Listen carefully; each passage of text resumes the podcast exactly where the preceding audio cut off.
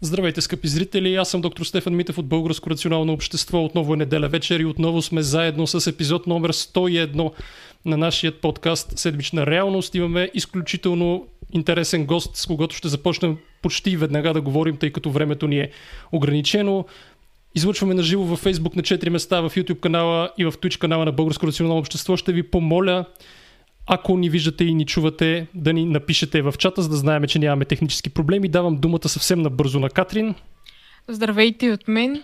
А, няма много да губя време, само да ви кажа, разбира се, да харесате и да споделите този стрим, защото се очертава да бъде много интересен. И разбира се, може да ни подкрепите в Patreon.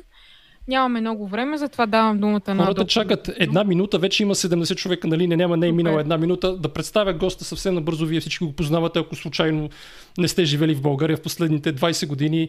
Доктор Стефан Константинов е акушер-гинеколог, настоящ изпълнителен директор на болницата по онкология в София и бивш здравен министр. Мисля, че за две години, дано не забравям нещо, давам му думата ако нещо съм забравил за представянето. Ако не, искам да започнем малко по-общо. Искам той да изброи най-важните проблеми в здравеопазването. След това ще кажа моето гледаще по въпроса. Здравейте!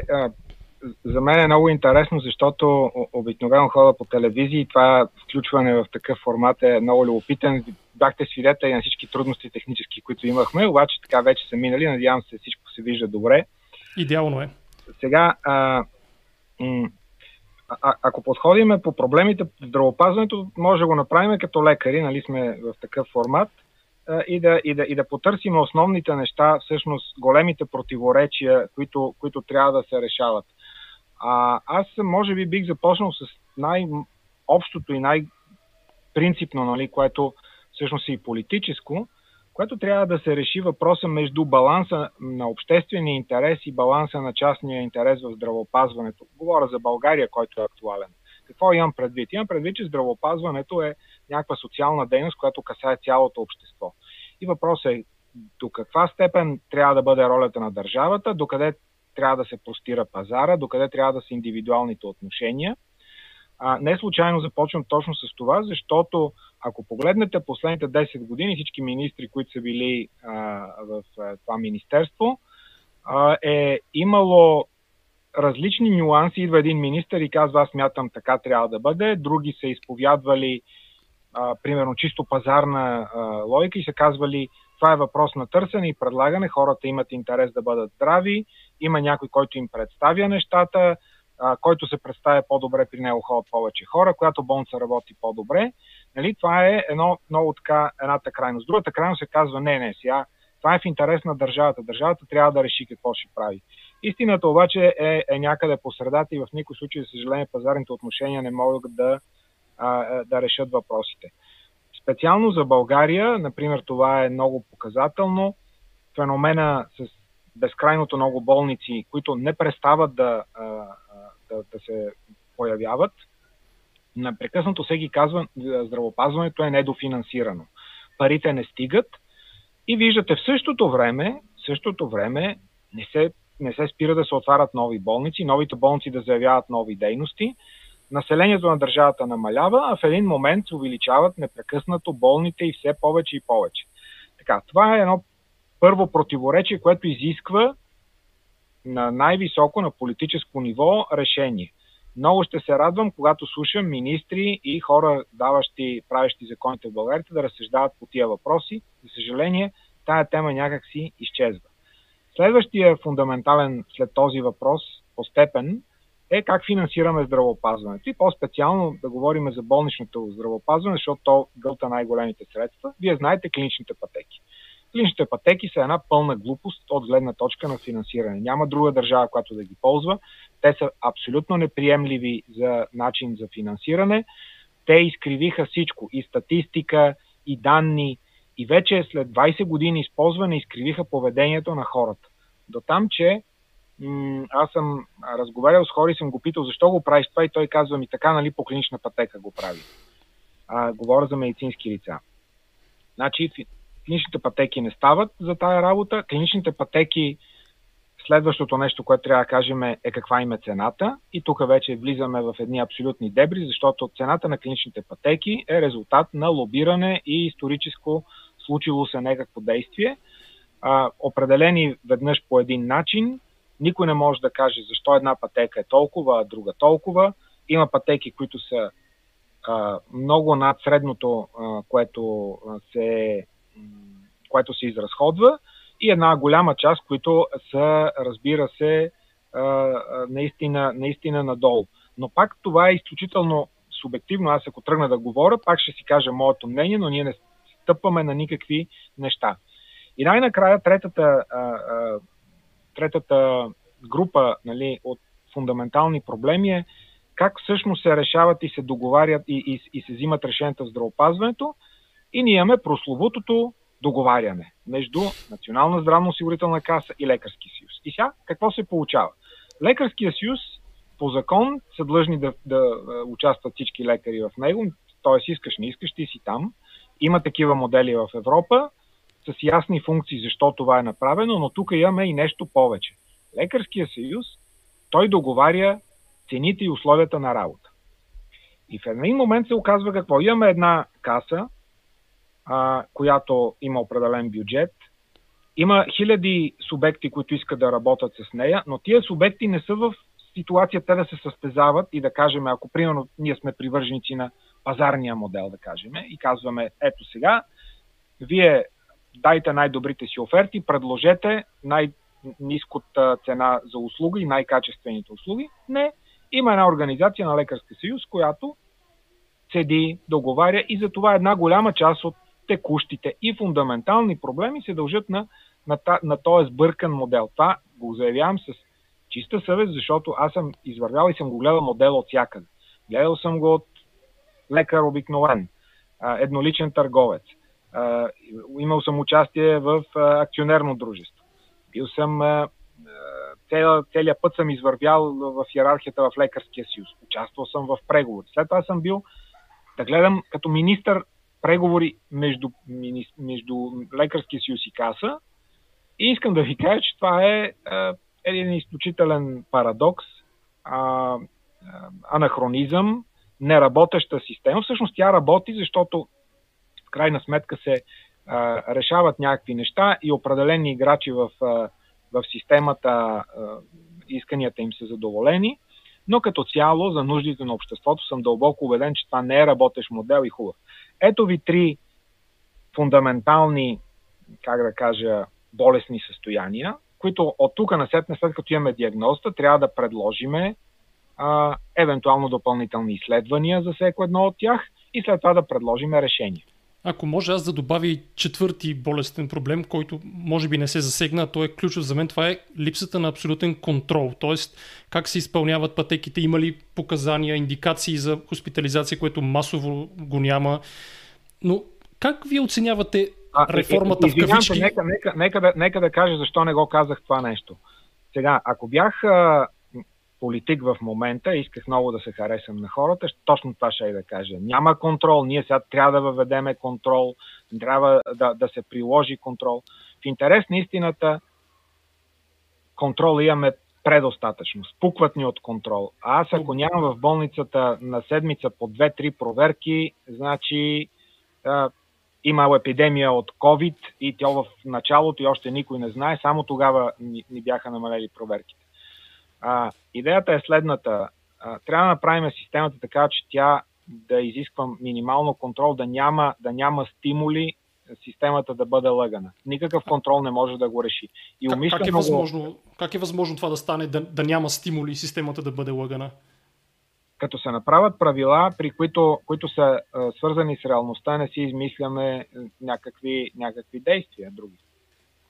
А как оценявате сега реформата в кавички, която се прави към момента, просто да се увеличат цените, без да има някакво друго фундаментално нововведение, или поне аз не го виждам. Нали, казвате, ето сега има инфлация, вдигаме цените, лимитите не е ясно дали ще ги вдигнете. Вдигнаха ли ги лимитите на болниците и какво се случва? Сега, а, това е много интересно нещо, защото а, бюджета на здравната каса в болничната сфера, ако не се е лъжа, увеличен около 3%. Ако глобалният бюджет е увеличен 3%, а, това, което може да се очаква е, че средно ще се увеличат на всички болници с 3%. Това значи, че на някой може да се да 25%, както се казва, но тогава на някой друг трябва да се вземат, за да стане баланса накрая. Това е първото чисто теоретично разсъждение казвам, защото аз не съм си видял а, на болниците като директор, тук казвам, все още нямам а, м, лимит, бюджет, нали, да, го, да, да го кажем така разбираемо, поради проста причина, че а, не, не са не информирали още от каста. Не знам, вероятно има гласуван. Знам, че в началото, първите три месеца, тези средства бяха намалени като бюджет спрямо предходни години.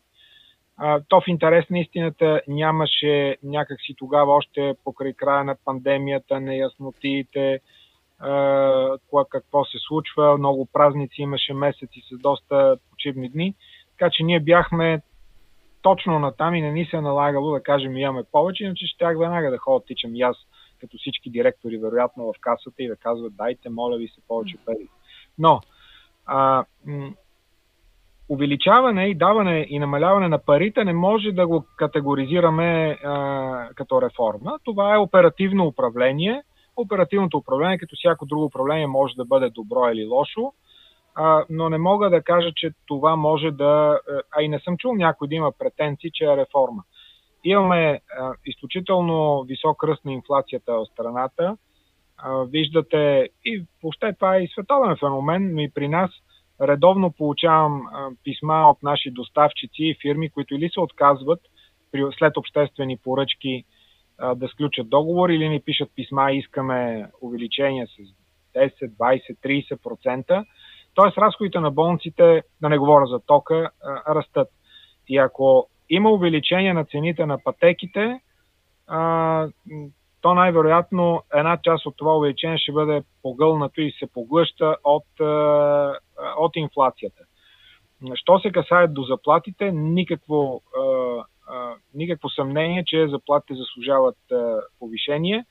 Тук има един проблем, че по време на COVID наистина си сипаха много пари в здравния сектор с директното даване на пари на, от, на персонала от страна на, здравното, на Министерство, после беше здравната каса, което между другото показва, че и такъв, а, и такъв начин на финансиране може да, да става. А, въпросът е, че те в един момент спират и в момента, който спрат за хората, ще бъде много неприятно за работещите. В един момент да са стигнали на едно ниво, то да се свали и през това време пък инфлацията да се е дигнала цената на живота да се е покачил и това ще се отрази много, много негативно. Абсолютно разбирам всеки, който говори за заплатите на персонала и го подкрепям. Въпросът е, че само с, с, с, с говор няма да стане, а трябва с сметчици. А сметката показваше, че глобалният бюджет, който е заделен за болнично лечение, беше увеличен само с 3%. Ако има някакво, някаква актуализация от някъде, ако се намерят пари, чудесно, но това е един така скрит проблем, който не трябва да се подценява. А, понеже споменахте пандемията, дали в вашата болница се забелязва феномен, който аз го виждам с очите си през май месец? Лично аз диагностицирах пет тумора на дебелото черво, т.е. има хора, които заради пандемията или по други фактори не са отишли на време на лекар и сега се откриват в напреднали стадии. Вие забелязвате ли го това като феномен? Сега, аз го забелязвам, но а, времето от когато аз забелязвам и аз така мисля и моята практика нали, го доказва, е малко-малко по-назад.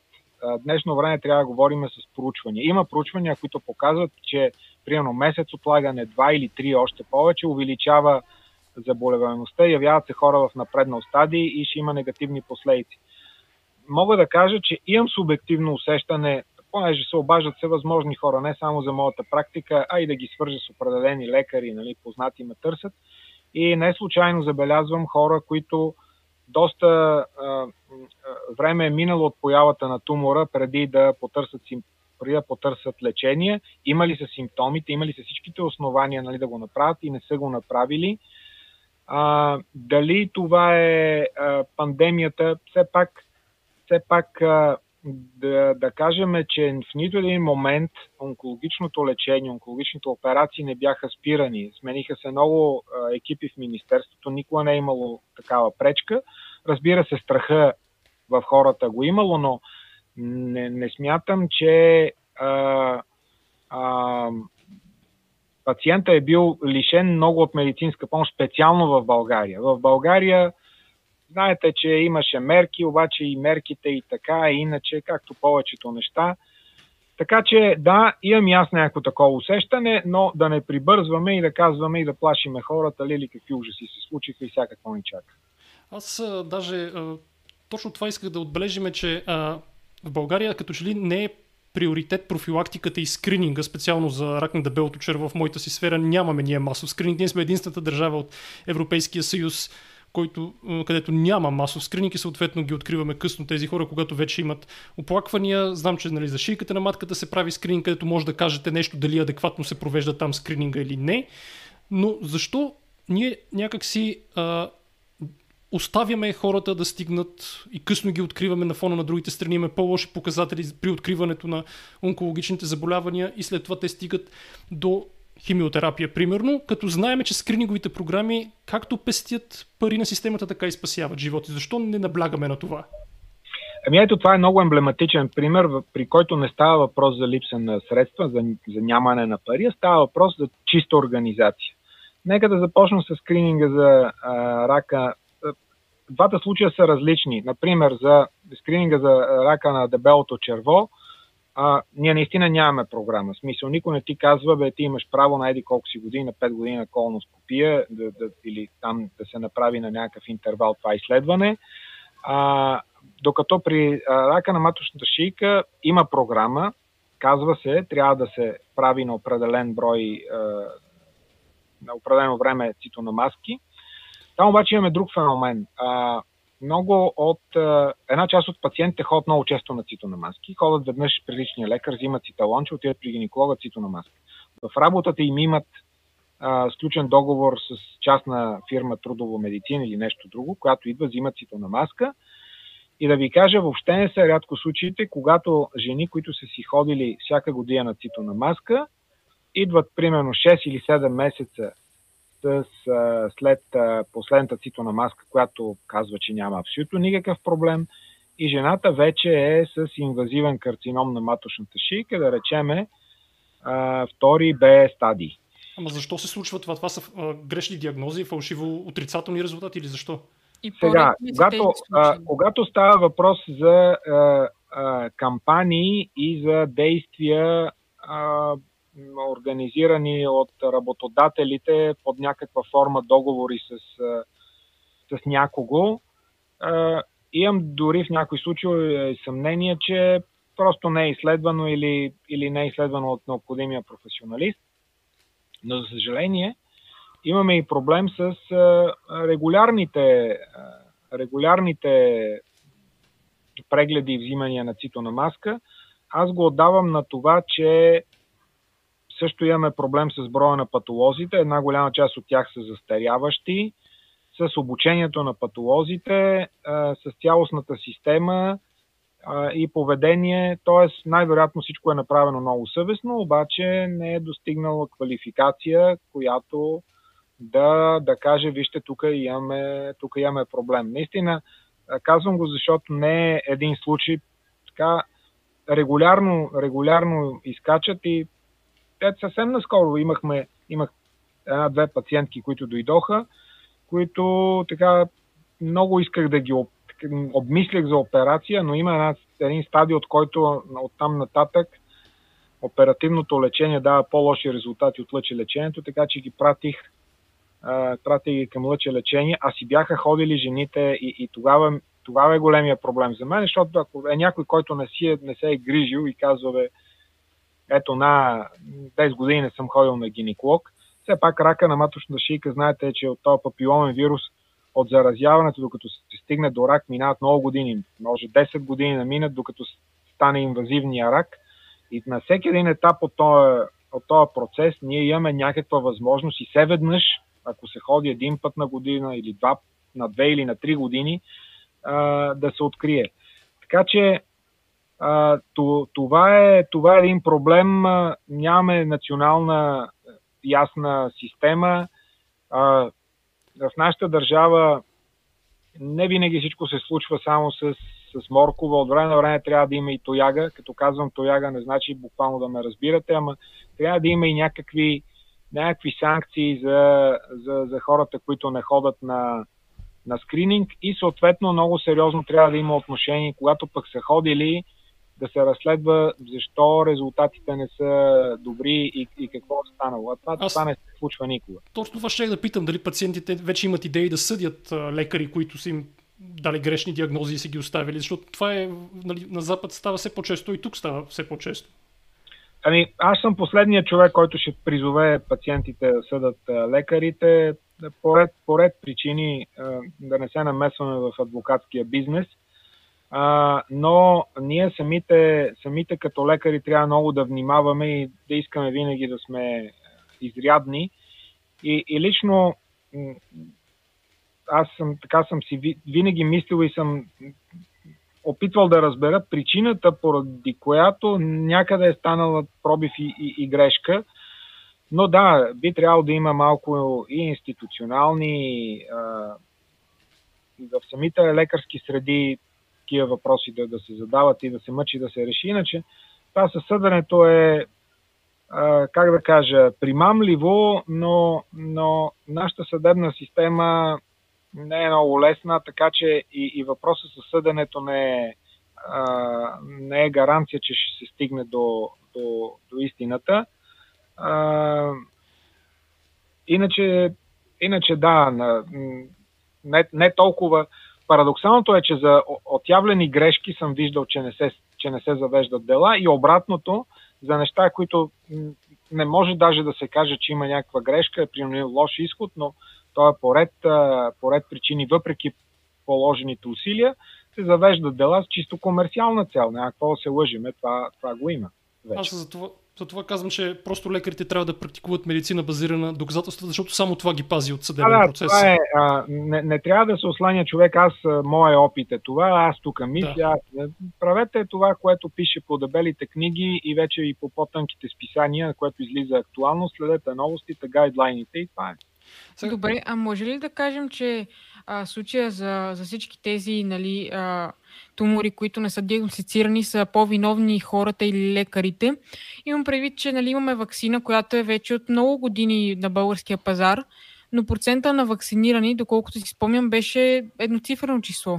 И за това дали са виновни повече хората или лекарите, защото видяхме с вакцината срещу COVID – все пак а, имаше някаква така, дори минимална информационна кампания. Ние непрекъснато говорихме. Има хора, които информираха за вакцината и отново българите не искаха да се вакцинират. Дали е по-скоро проблема в тях и техното скептично мислене и страх, или по-скоро в лекарите, че не информират достатъчно? За, за вакцината на рака на маточната шийка големия процент са виновни са, са моите събратия. И, а, а и също и държавната политика, която знаете ли, преди няколко години имаше случаи, където казаха, че някакво момиче починало след като и направили вакцина на, за рак на, против рак на маточната шика срещу папиломен вирус. И тогава нямаше никаква реакция от страна на Министерството, ясно да кажат. Бяха традиционните така, клишета, започваме проверка, сега ще назначиме. Това казано, общо взето в нашето общество се транслира, да, на всички е ясно, че има, че има вина, нали, виновна е вакцината и сега ще гледат да заметат нещата.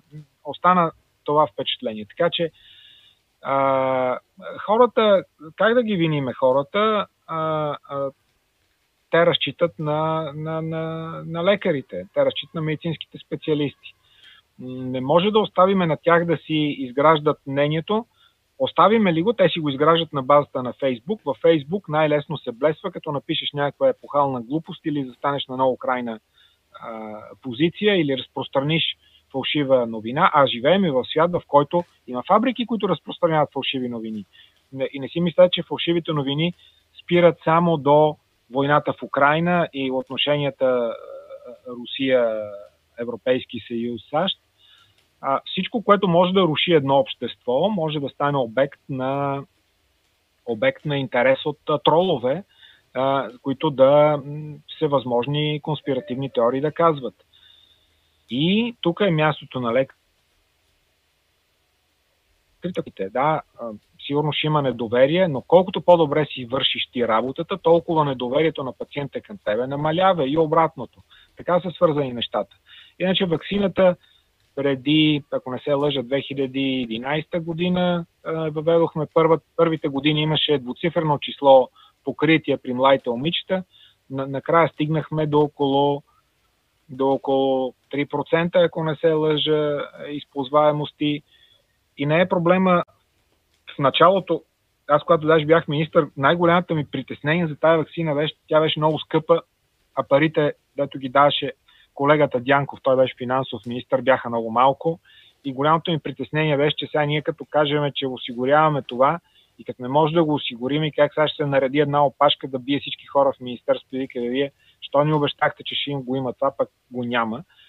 В един момент какво се оказа? Парите ги имаме, хората, хората не искат да, да го ползват и лекарите не, не, ги, не им препоръчат. Самия факт, че на мене ми се обаждат а, колеги да ме питат, абе ти какво мислиш за вакцината? Лекари, лекари и общо практикуващи. Е, срамно, срамно е това. А, което, не, те, те го правят с най-добри чувства, нали, защото ми имат доверие нали, на мен, но защо трябва да ми имат доверие на мен, а не на, на книгите? Да, защо не са чели? Това е нещо очевидно, което всеки личен лекар трябва да го знае. Даже там го има в препоръките в Англия. Понеже сега, буквално преди три дни имаше един а, филм, който се излъчи по BBC за една тяхна известна математичка, която има рак на маточната шийка и тя буквално ми обясни ползите от скрининга, рисковете от скрининга, свръхдиагноза, свръхлечение, неща, които за нашето общество абсолютно не са чували, даже лекарите не са чували какво означават тези термини. Те им там го обясняват в мейнстрим, в най-гледаното им време. Това е разликата ами, в информираността. Ами, ами разликата е, че аз все още а, идват пациенти, които идват с, с, с, с думите идвам да се консултирам, защото ми откриха раничка. Да. Оф. Добре, аз Раничката искам... най-честия случай е ерозио, нали? И е, е, не ерозио е, е ектропион. Ерозиото е нали, другия неправилен термин. Нали, един обикновен ектропион, нали, ляко зачервяване и това е раничка, която с, с охота нали, се третира. Там имаме свръх, свръхактивност, докато, пак казвам, цитона маска, гледано, направен прегледа и в един момент, хоп, след 4-5-6 месеца инвазивен карцином с инвазия към параметрите. Имаше още няколко въпроса само за ваксината от групата, да не ги пропуснем и ще преминем, тъй като времето напредва, ще преминем към, може би, последните въпроси. А, имаше въпрос за, специално за ваксината, нали няма да казваме търговското име, но за по-възрастни жени, които вече са имали сексуални контакти, има ли смисъл да се прави? Е, не знам колко по-възрастни, ако са на 70 години. Над 30 години. Над 30 мисля, че питаха. Да, над 30. А... Или дори при тези, които вече са имали по-в контакт. Примерно 20-21-2. А, ваксината няма да навреди, със сигурност. Въпросът е, че ако човек се е срещал вече с вирусите и се оправил, тя няма да е много смислена, но по-скоро бих казал, при условията, при които живееме, пак казвам, с тия не много, не много точна цитологична диагностика, не е много пълна. А, има, има смисъл, като все пак не трябва да е много а, а, отдалечена във времето и, и особено нещо много важно. Особено много нещо важно. Не си мислете, че като направите вакцината и, и нещата тук спират нали, и са, са окей. А, все пак всичките вакцини, които имаме, спазват спрямо определен, а, определен брой онкогенни вируси. Нищо не е 100%.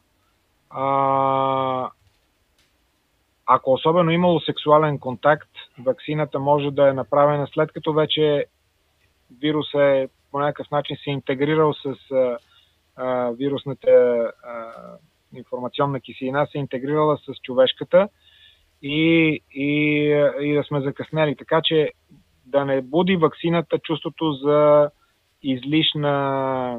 За фалшиво спокойствие. Да. Но аз съм, аз съм за нали, да се прави и а, вакцинация на, в малко по-късна възраст. Да. А, добре, другия въпрос е кога да очакваме 9 валентна вакцина в България изобщо работи ли се в това направление да имаме достъп до вакцина, която покрие повече щамове? Нямам никаква идея да ви кажа честно. Това, което, това, което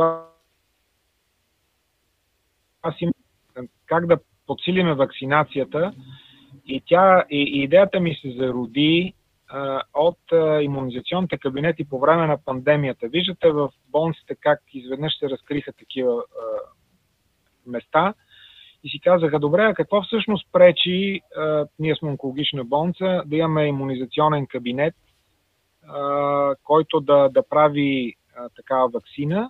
И веднага ще кажа какво пречи. Пречи чисто административната организация на нещата и пречи това, че а, пациента все още не е ясно неговото здравно досие и смисъл да се знае, че на човека Хикс се полага такава вакцина и той да може да отиде където си иска да, да я направи а, и, и вече като е направена, ако отиде повторно някъде другаде, съответния пък специалист да знае, че е направена.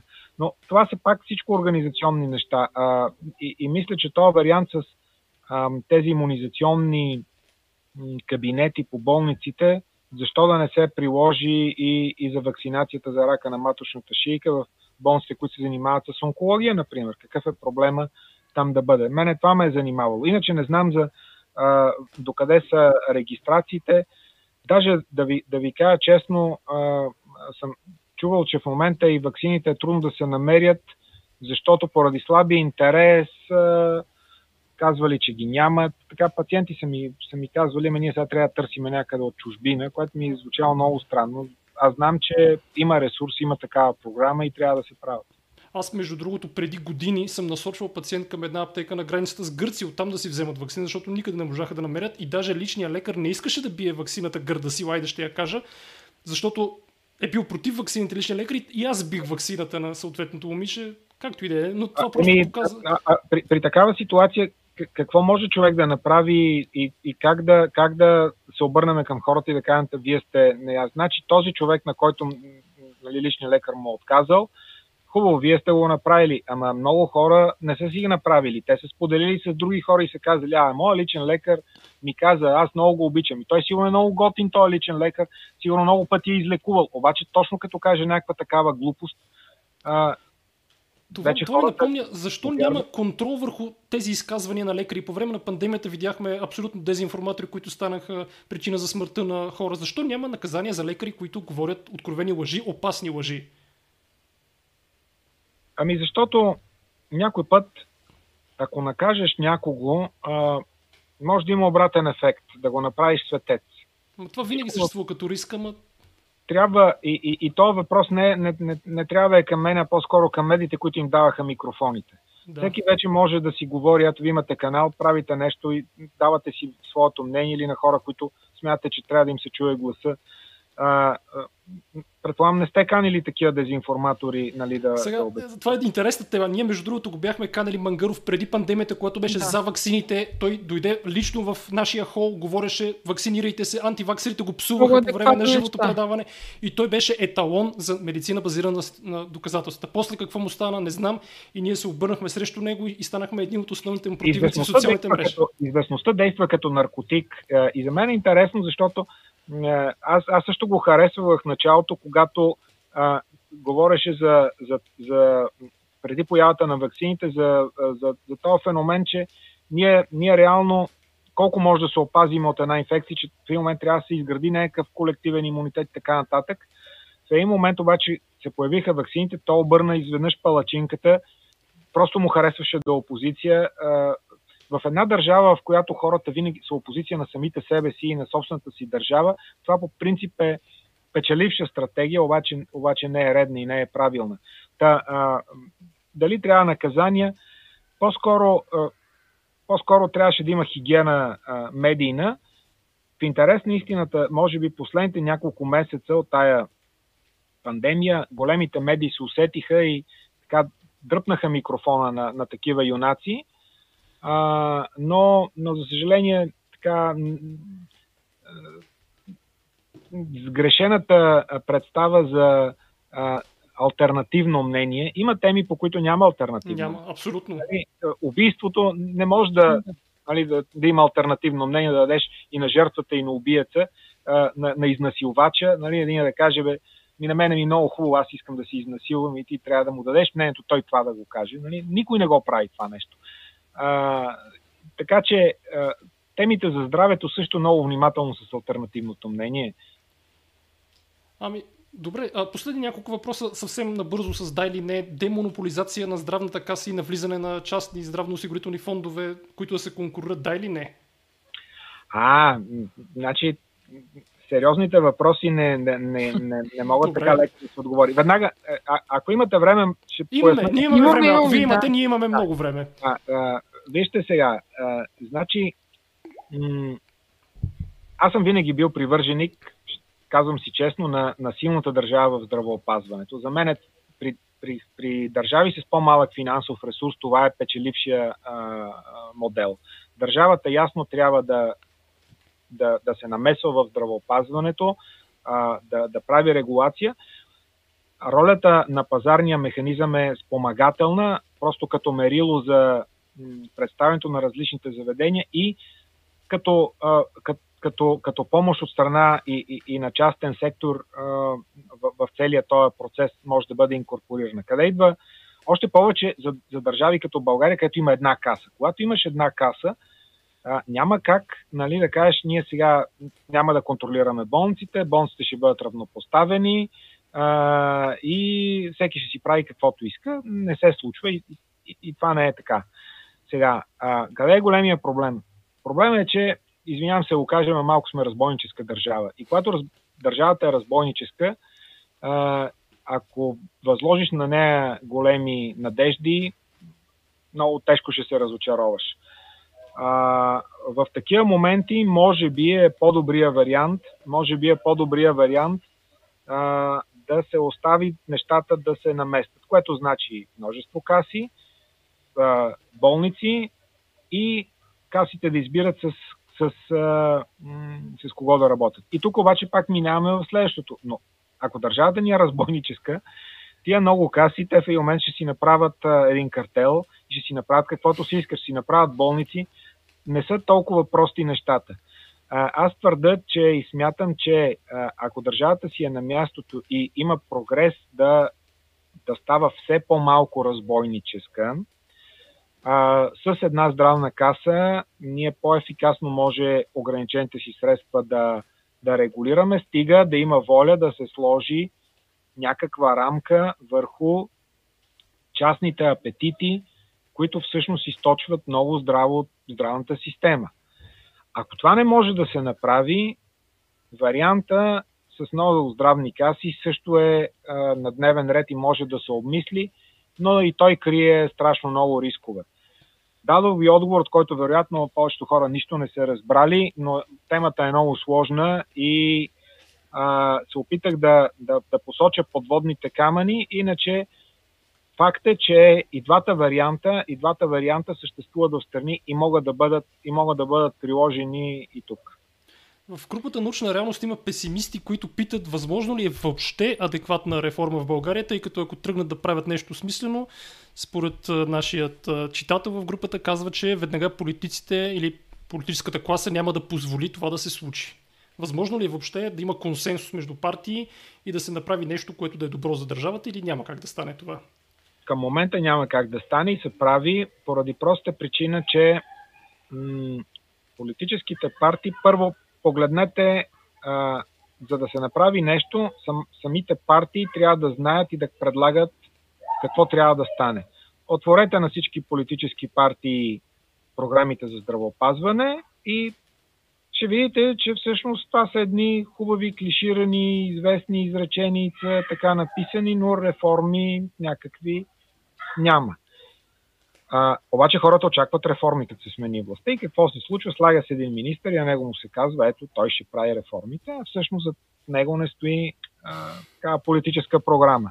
И обикновено за това е кратък живота на здравните министри. Те биват приемани, развеждани из студията да, да приказват и в един момент а, им се посочва вратата. Така, към момента не съм видял а, някакъв такъв консенсус. А, не забелязвам и особен интерес в партиите. Те бягат като дявол от тъмян от темата здравоопазване. а, там нещата, ако се започнат някакви промени, позитивите ще бъдат отчетени обикновено след 5, 6, 10 години. Абсолютно. А, за един политик това е неприемливо дълъг а, срок за политиците искат да бъдат харесвани, да бъдат обичани и преизбирани. А, и ако му кажеш на някой, бе, сега ще направим нещо и след 10 години хората ще оценят, а, така, мисля, че малцина да са тези, които ще кажат, ей, браво, нали, точно това ще направим. Добре, аз имам само още един въпрос. А, какво ви е мнението? Има ли как да се оправи проблема с а, специализациите? Аз сега като студентка вече в, нали, завършвам трети курс и сигурно съм притеснена, че след 3 години за мен няма да има място. А, и аз пък, допълня въпроса. Пък, преди малко казахте, че няма, че няма специалисти, нали, патолози, но пък аз знам, че няма да има място за мен в София и се получава един такъв омагиосен кръг, в който аз нито мога да си намеря място, нито има шанс за развитие за мен в България. Единственото ми решение е да отида, примерно, в чужбина. Или да се върна на село, където пък няма кой да ме обучава, няма ресурси, няма база, нищо няма. И само преди отговора, просто аз обичам да цитирам тази а, реплика. Аз наистина за това го уважавам доктор Константинов, още както беше министър той. Не знам тогава ли го каза, след това ли беше, но той каза за специализациите, че се започва зачисляване специализация с връзки, пари или секс, не е задължително в тази нищо, това и не мисля нищо, да, да не знам какво да правя. Продължавате ли да мислите така, защото аз на 100% го подкрепям? А, казах го доста време след като не бях министър, защото когато човек е в политиката, трябва много внимателно да си мери приказките. Не всички са доброжелателни, когато казваш нещо честно. А, сега,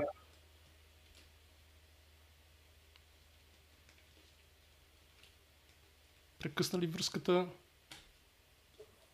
Въпросът въпроса е а, следния. А, наистина, към момента така е направено, че аз като директор на болница мога да си взема когато си искам за специализация. И остава единствено на мене. Сега, да, нали, казах го това, за да, за да покажа лошите неща. А, със сигурност има а, хора и аз а, твърда, че всички, които са назначавани в, в нашата болница, а, от всичките тези а, лоши практики, може би до някъде а, са, са, са ползвани връзките, до толкова доколкото на, на колеги, които са били в комисиите или началници на клиники, или на мене са ми се обаждали и казали, виж, има тук едно момче, то е много умно, тук е едно момиче, ама то е страхотно и така нататък. Обаче картинката а, не влага а, не предлага система, по която ние всъщност да оцениме хората. Как... И, и, не трябва да бъдат нито връзките, нито другите неща, които, които ги казах. Сега, ако аз съм цар на държавата, знаете ли какво бих направил? Работил съм на времето в, в, в Тунис и в Тунис системата им, която е копирана от френската, беше много проста. Завършват хората а, медицина, те завършват с някакъв успех – Успеха е една част от бала, който ще е за следващия конкурс за специализация. След това има все, всеобщ изпит за специализация с много въпроси, национален, в който всеки човек си казва какъв иска да стане. Да речем, един иска да стане кардиолог, неврохирург, гастроентеролог, кожен лекар, образна диагностика. Всеки си написва, след което се знае колко ще са бройките в годината за специализанти по всяко едно от тия неща, явяват се на изпита, сумира му се успеха от следването, сумира се успеха от изпита, който е и който е взел най-големия бал, то отива да специализира на местата, където може да се специализира. Никакви директори, никакви, а, никакви връзки, никакви други неща. А, така че на, на вас, а, а, Катрин, ви, ви препоръчвам като студент да гледате, да имате висок успех. Между другото, винаги, когато съм говорил с хора, които са търсили назначение а, в болницата, съм им задавал въпроса колко ви е дипломата. А... Почти никога не се случва. Мен никой не ме е питал, въпреки че бях първенец на Витовска от мъжете. Никой не ме е питал. Защото, да, правя го, защото аз имам а, така горчив опит и си спомням колко колко обидно ми беше отношението. Ние имахме на времето, когато завърших 89-та година, това беше последната година с разпределение. И когато седнах там на комисията, никой не се интересуваше и не показа интерес от това какво съм бил, какво съм направил, какви оценки съм имал. А, и а, нито пък след това, като си търсех работа, където и да е било, а, някой се е интересувал каква ми е била дипломата, а е много глупаво ти 6 години да, да, да си се мъчил нещо да, да, да, да, да постигаш а, и, и това да не се зачита. Така че а, за специализацията това е нещо, което, което би следвало да се направи, за да се даде обективна оценка и да не играят тези фактори, които явно съм станал известен и сте го чули това, това мое изказване. Но, но то е абсолютната истина. Аз, аз наистина трябва. Ама не трябва, ама не, ама не трябва да е истината. Трябва за а, специалностите да отиват хората спрямо техните знания. И ние нямаме как по друг начин да ги валидираме тия знания, когато става въпрос за млад, за млад човек, освен с, с, с изпит и все пак като си следвал, те са много изпити, може на един изпит да се представил зле, на друг добре, но средната ти оценка е горе-долу някакъв атестат да. за твоето отношение. За твоето отношение. Аз, между другото, познавам много хора, които не бяха никак добри студенти, а, сега се кичат с академични титли и са, и са голямата работа, но знаете ли, а, отношението а, към работата, а на студента работата му е да учи, да има добри оценки, е много важно. И това нещо със сигурност остава в, а, а, нататък а, в живота. И, и това е начина по който ще се изсветли, ще се изсветли а, цялата процедура. А, и оттам насетне а, нека, нека а, а, тия хора, които са най-добрите, да получават точно това, което искат. Никой няма да остане, но ти може да искаш да си неврохирург, но си с тройки, ми съжалявам. Ама системата не го позволява, ето, понеже... Трябва да направиме началник или политик. когато, понеже мен веднага ме контрират, нали, казват, ама и ти ли си влязал така, аз казвам не, защото аз бях последната година, когато имаше изпити тогава за 9 места, които бяха, тогава нямаше държавна поръчка гастроентерология, имаше само финансирано друг източник, където ни плащаха две минимални работни заплати и аз си плащах отделно 180 лева, т.е. съм работил за около 400 лева на месец тогава, когато бях специализант първите две години. След това станах асистент и малко ми се вдигна, но съм работил година и половина, почти две на 400 лева. И тогава се явихме 30 човека за 9 места в София. Нали, аз спечелих за щастие или нещастие къде, първото ми желание, където исках. И на следващата година вече стана с интервю. Даже аз тогава още при мене се говореше, че ще променят, нали, да няма изпит, да е по друг начин. И аз казах и дано да е по успех, защото наистина бях първенец на, на випуска, но те го направиха така, че да бъде с интервю, защото ако го бяха направили по успех, много такива връзкари просто нямаше да могат да влязат. Те си знаят сега, че мястото им се пази, и съответно не си дават никакъв взор в момента. Аз като асистент го виждах с очите си какво се случва. Това също е обществена тайна. Но айде да не завършваме с нещо лошо. Просто... Добре, имаме традиция да завършваме като а, нашия гост да препоръча някоя книга. Може да е медицинска, може да е художествена литература, не художествена, каквото вие прецените. Аз в момента чета а, биографията на Илон Мъск и я препоръчвам книгата. Тя отдавна е явно... и там отзад. Ашли Ванс, чели сме, да. Да. Да, е, а, така. А, иначе